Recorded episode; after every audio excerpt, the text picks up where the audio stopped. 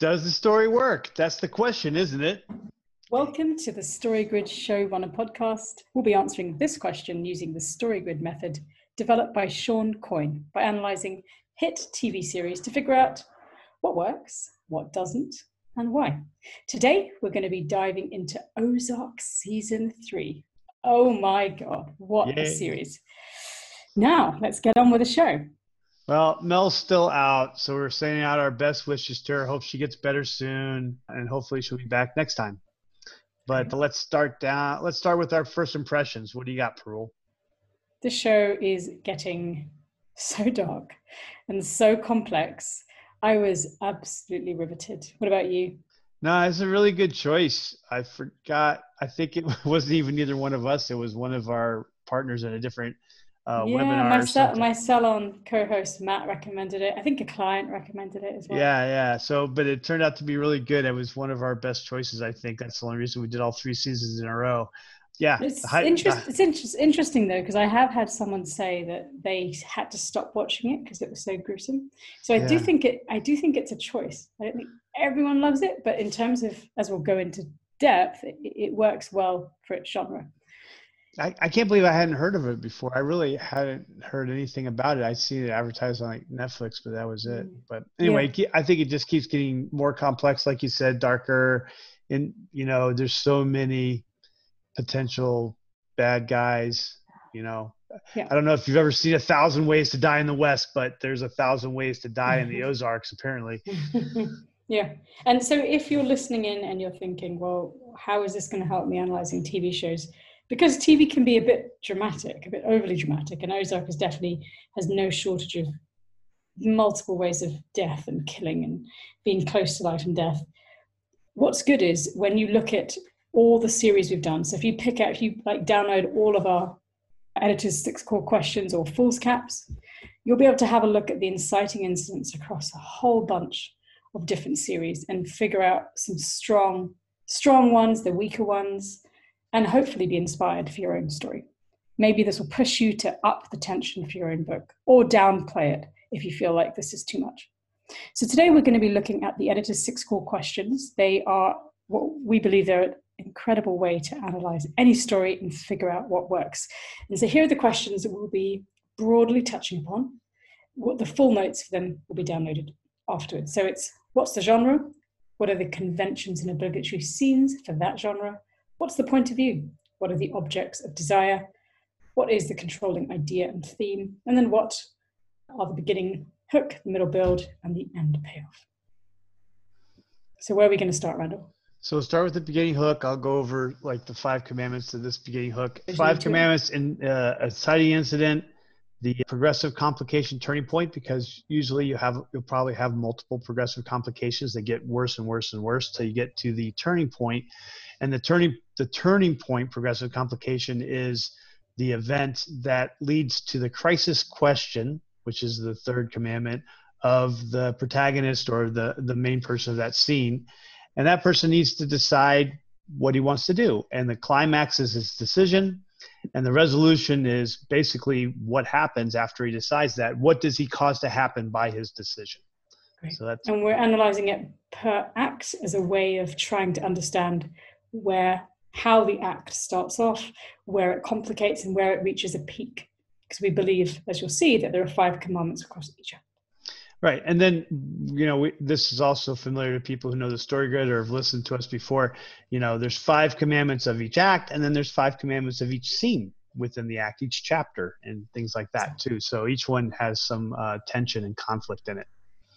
So we think that the inciting incident here is when the Lagunas cartel attacks the Navarro cartel's operation because there's death. There's also, you know, just conflict between the bad guy who's basically running, you know, Marty and Wendy's life. And then the the rest of these are it's it's curious because they aren't directly connected to life and death which the, the importance of that is that's the global value because we decided that this is a thriller so the global value of this tv series is life and death so all of these five commandments should turn on life and death the crisis question should be a crisis question that is decided by life or death and some of these things you can't see it right there, but they're all connected in the fact that the cartel is insisting that Marty and Wendy clean this money, they launder this money. And if they don't do it, the cartel is going to kill them and their family. So that's why all these things that I'm going to mention in a minute are connected to life and death. So the turning point is when Wendy tells the head of the Navarro cartel that she wants to expand the business and using another casino, the big the big money casino. And this frustrates Marty because Marty really kind of wants to get out and by getting deeper in with the cartel, he feels he's endangering the family even more.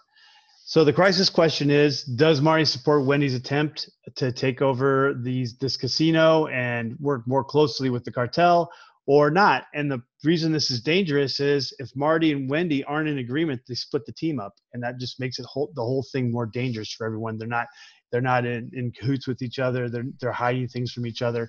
And if he does support them, then they get deeper in with the cartel, which is also dangerous for the for the. Yeah, uh, and they're watched. They're watched very heavily by Helen. Helen knows if they're not right. on, and that puts them in danger.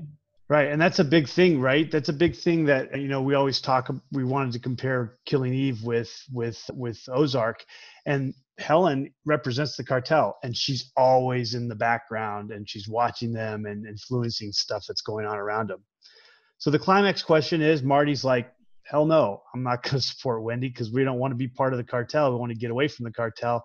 And the resolution is he kind of tries to foil the whole thing about buying it by getting the, the mob, Frank Sr., to set fire to the comp- competitors so that they don't sell the cartel and, and things like that. So that's kind of the beginning hook is basically do they get in the bed farther with the cartel or do they do, are, are Marty and Wendy just at odds now?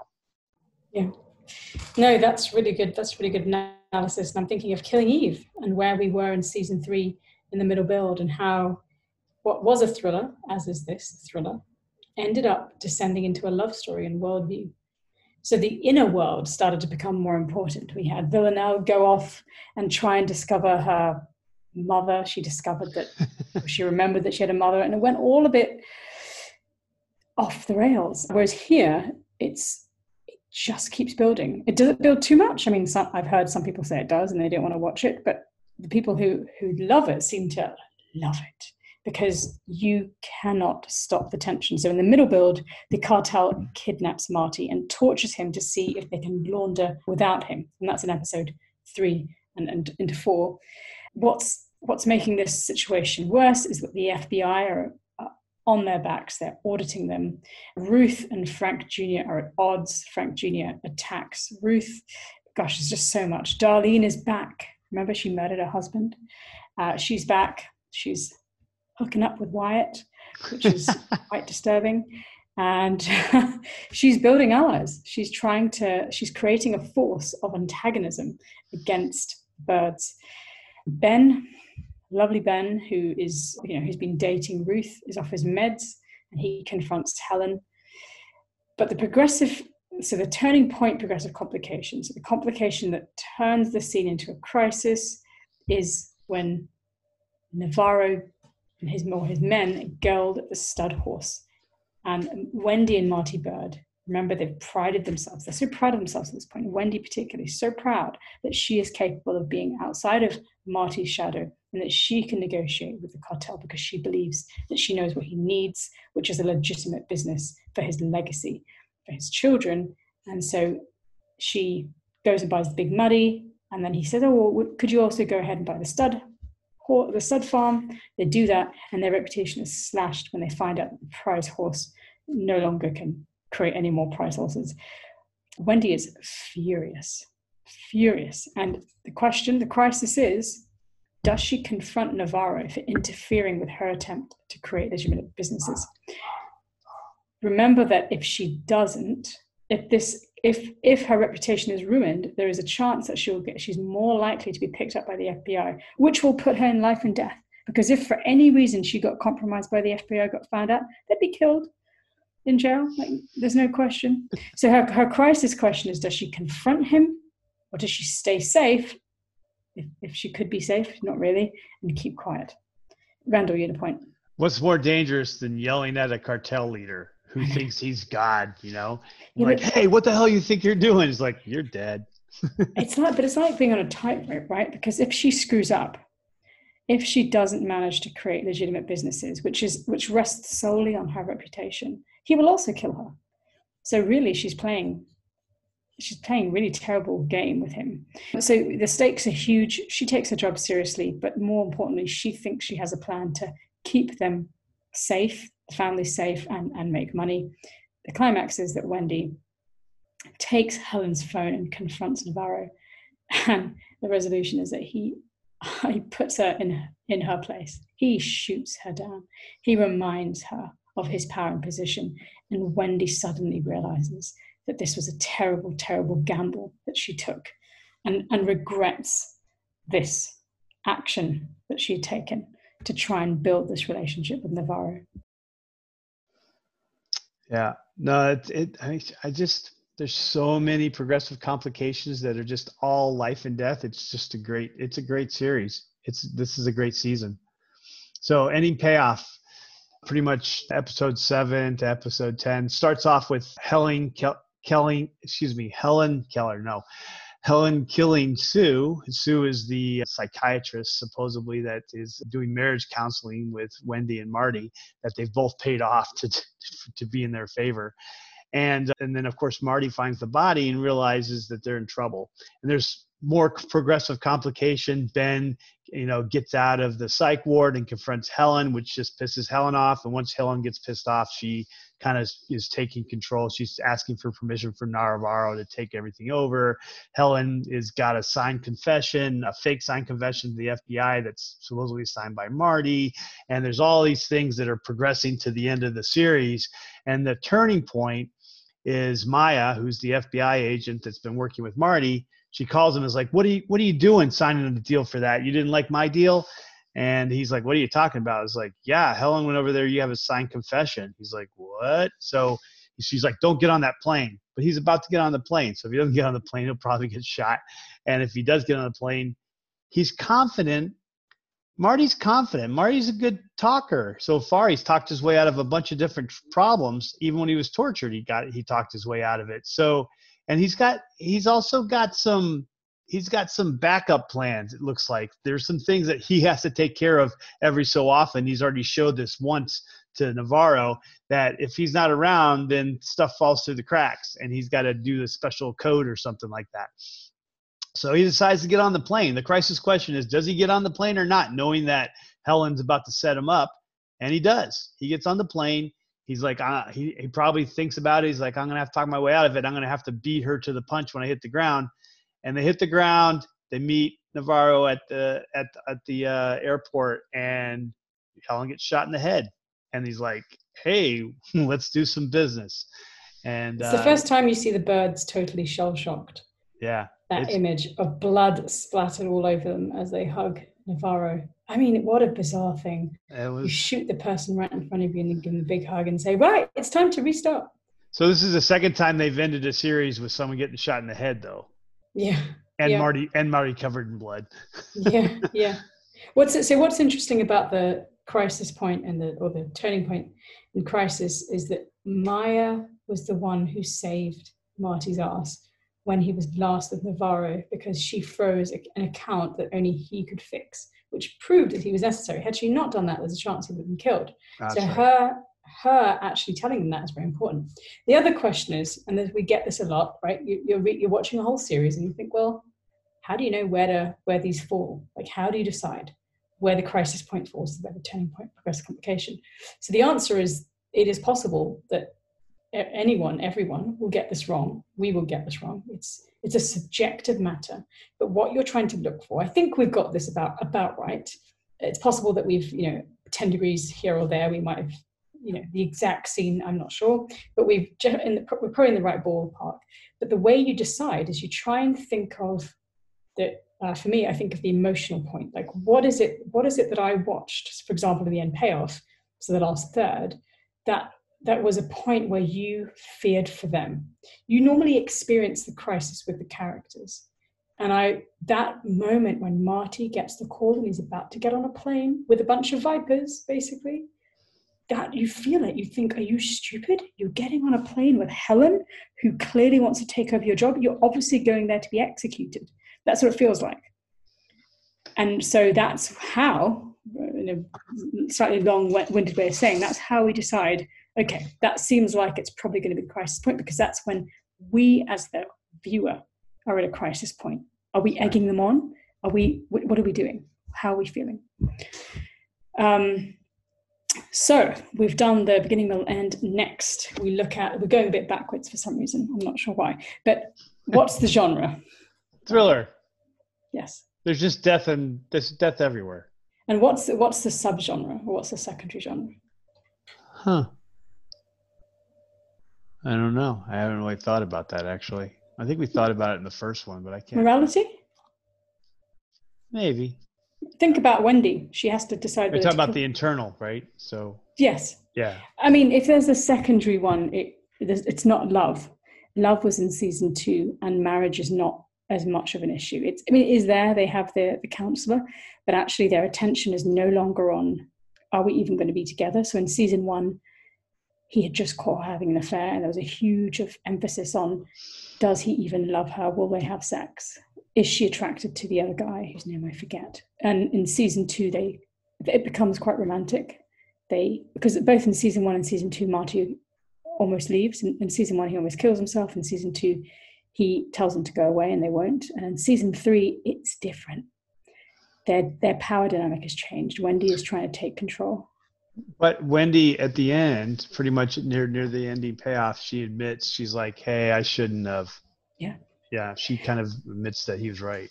I agree, but in terms of the love genre and those obligatory scenes, yeah, it's not. There's no there are no scenes of romance. There's no yeah. sort of a big reconciliation. Whereas in season two, there are some there are some like there's eye contact that's quite romantic. Yeah, yeah. Like the couple finds themselves.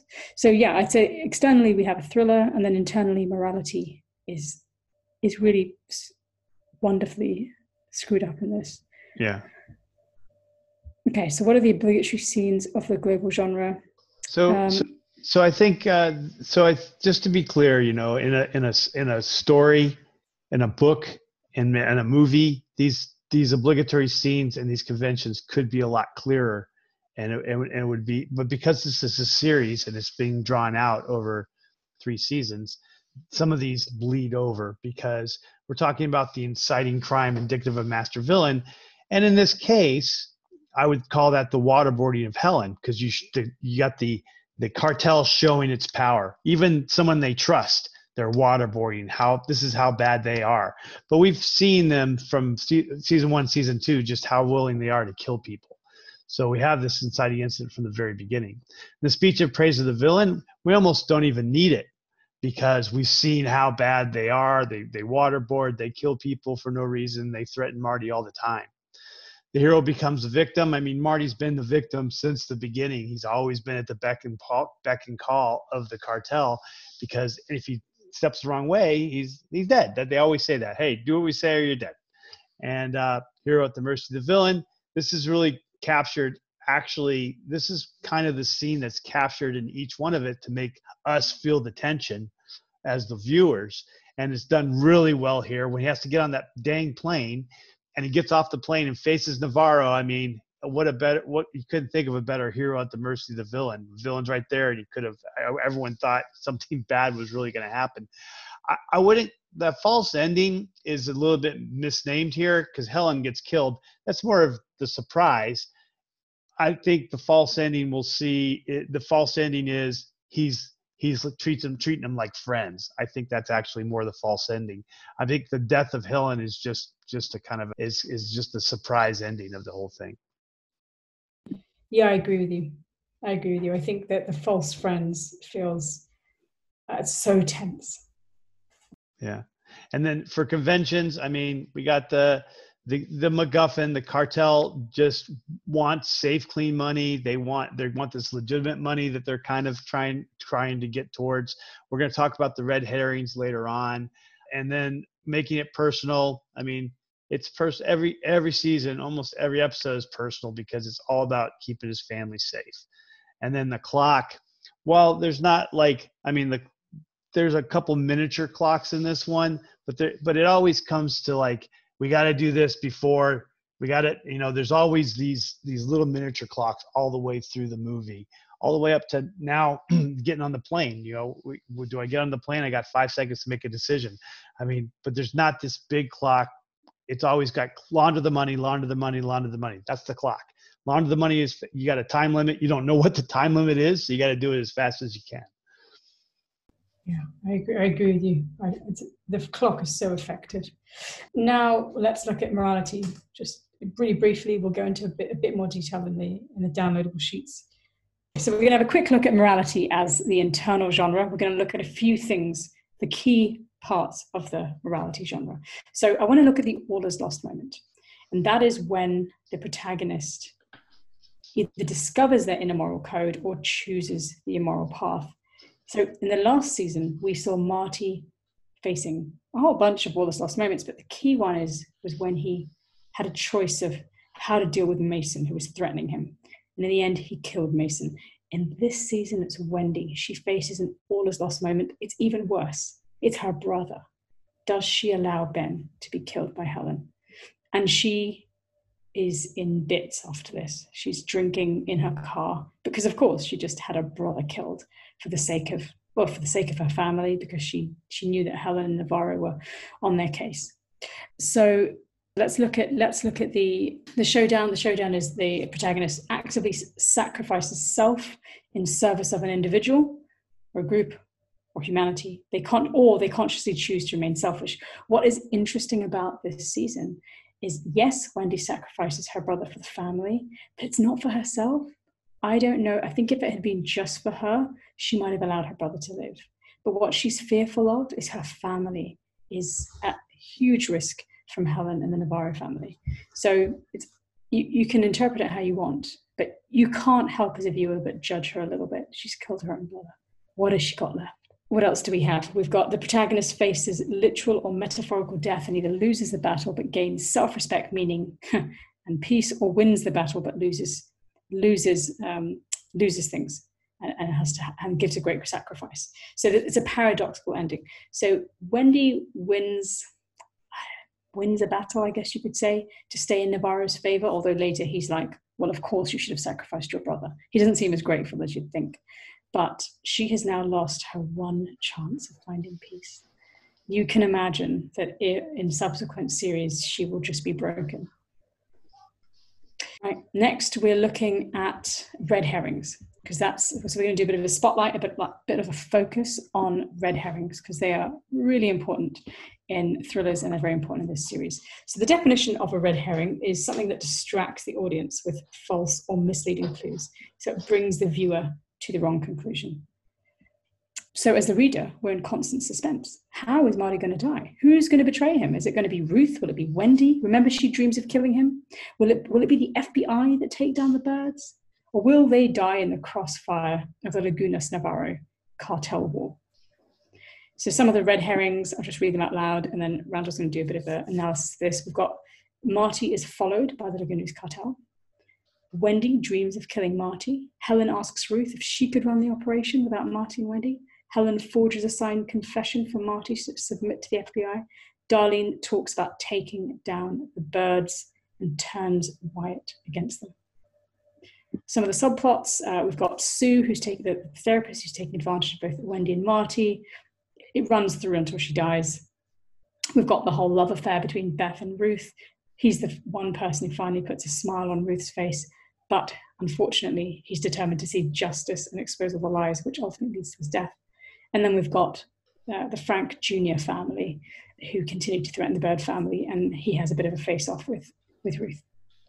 Yeah, no, no, good summary, Parul. I, I think, I mean, this is what makes a good thriller for me, right? These, these, these questions. You don't know when you have all these other little subplots going through and you you nailed it when you said who's going to kill marty? I mean you got so many people involved in this in this plot and you don't you assume it's going to be the cartel but it could be any one of them i mean all of them there's there's there's a couple psychos in there that could do it. Wendy could be the the, the if just to save her kids, she could kill him because Ben died. That if I was the final straw for Ruth and and and, and Darlene helped her come to that decision, but she kind of quit and kind of joined Darlene's gang.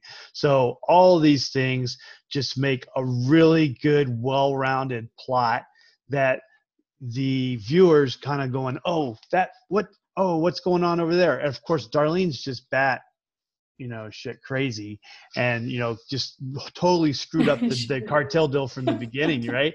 And so you don't even know what she's going to do. You have no idea. I mean she she she shot frank junior's uh you know penis off you know to, to get to get back for ruth and she's just she, you have no idea what she's going to do. She's kind of the loose cannon of this whole thing. And then of course frank junior's a loose cannon too you know ben was a loose cannon unfortunately he's dead now but there's and then the fbi you know has some weird people too. There's fbi agents that have it out for marty just because he, he they think he's associated with the other fbi guy getting killed. So there's there's still so much in in season four that's that that that every turn marty makes is dead and this just makes such a great thriller. Um, you, if you had a thriller that was just streamlined and went hey, the cartel's the bad guy, launder money, launder money, oh, launder money in a different way, oh, the cartel threatened you again. This would be not a great series. It might be an okay series. It, it might be an okay movie. You couldn't make a movie with all these little tangents and subplots. There wouldn't be enough time. But that's what make great series or makes great series of books if you're a writer is to put all these little subplots like Game of Thrones has all these subplots that you could never put in a one movie. That's why they had to make it, you know, six, seven seasons because they had all these subplots and you really don't know what's going to happen at the end. And this is just really masterfully done. And it's something that's missing in Killing Eve, unfortunately, that just stopped making it a great series for me. Yeah, absolutely. So, why do we love this series? Uh, it's just constantly surprising. They're always bringing in new things. Like Ben was the new one in this series, and of course Helen was a more uh, a bigger a bigger piece in this series as well.